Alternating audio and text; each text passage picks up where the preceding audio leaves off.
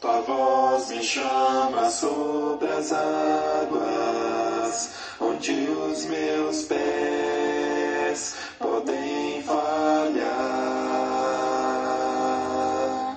E ali te encontro no mistério,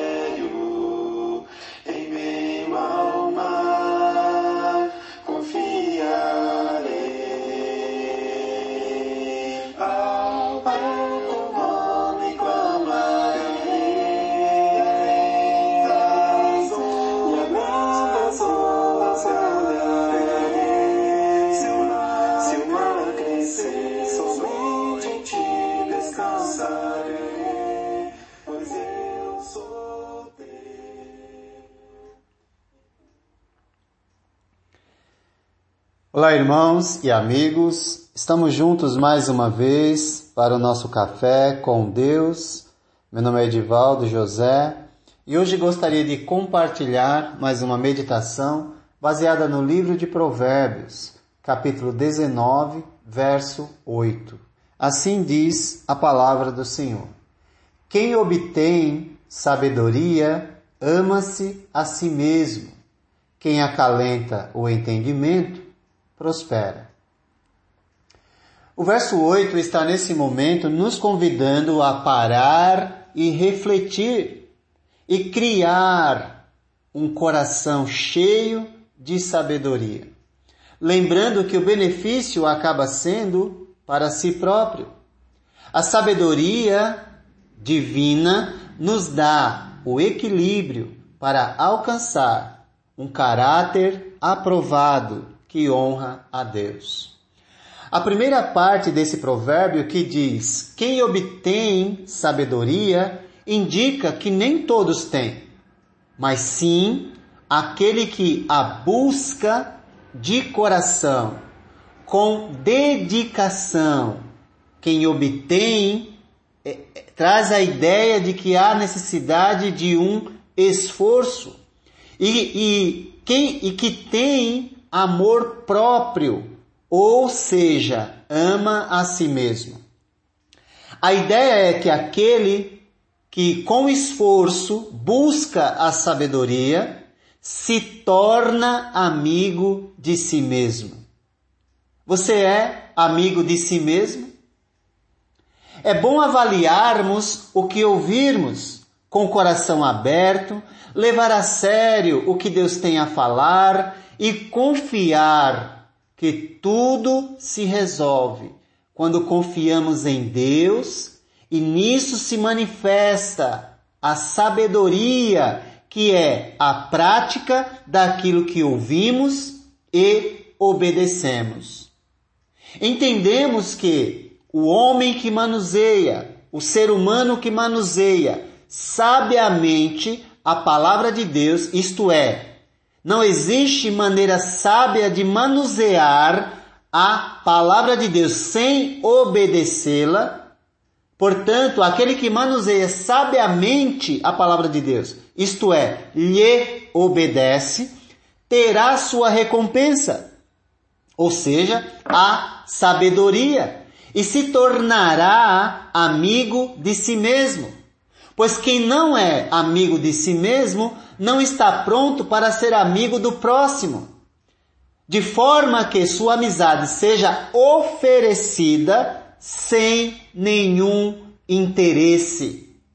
A segunda parte do provérbio que diz: quem acalenta o entendimento prospera, ou seja, quem guarda o entendimento alcança bons resultados em sua vida.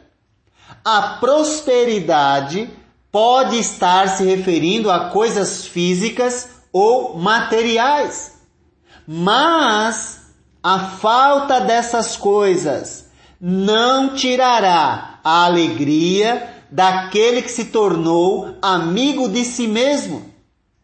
Portanto, a prosperidade material é apenas uma consequência visível na vida daquele que já é próspero em seu interior, capaz de compreender que não são as coisas externas que o definem, mas sim aquilo que abriga no coração, de modo que a escassez jamais tirará ou roubará a sua alegria.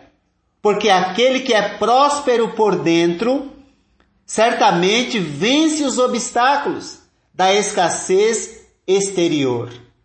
O exame cuidadoso de cada questão revela a sabedoria que nos conduz. Sabedoria de Deus e não humana, que se revela quando acrescentamos essa sabedoria à obediência a Deus. Sabedoria envolve justamente isso, tirar de dentro para fora o conhecimento que adquirimos e transformá-lo em ações que honrem e glorifiquem a Deus, que nos concedeu a sabedoria, pois Ele é a fonte.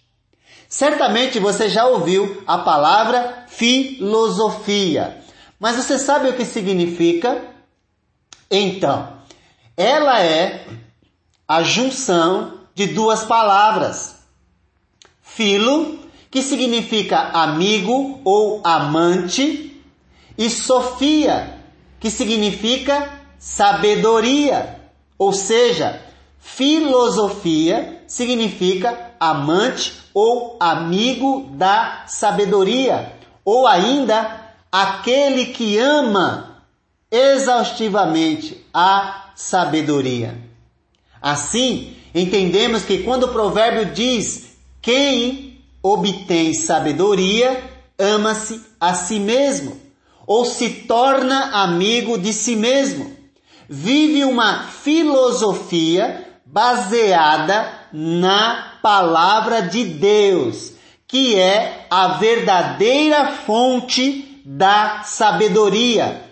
Você não vai encontrar em outro lugar sabedoria que te dê serenidade para compreender o valor que você tem e se tornar verdadeiro amigo do outro, sem esperar ou diminuindo a expectativa do retorno.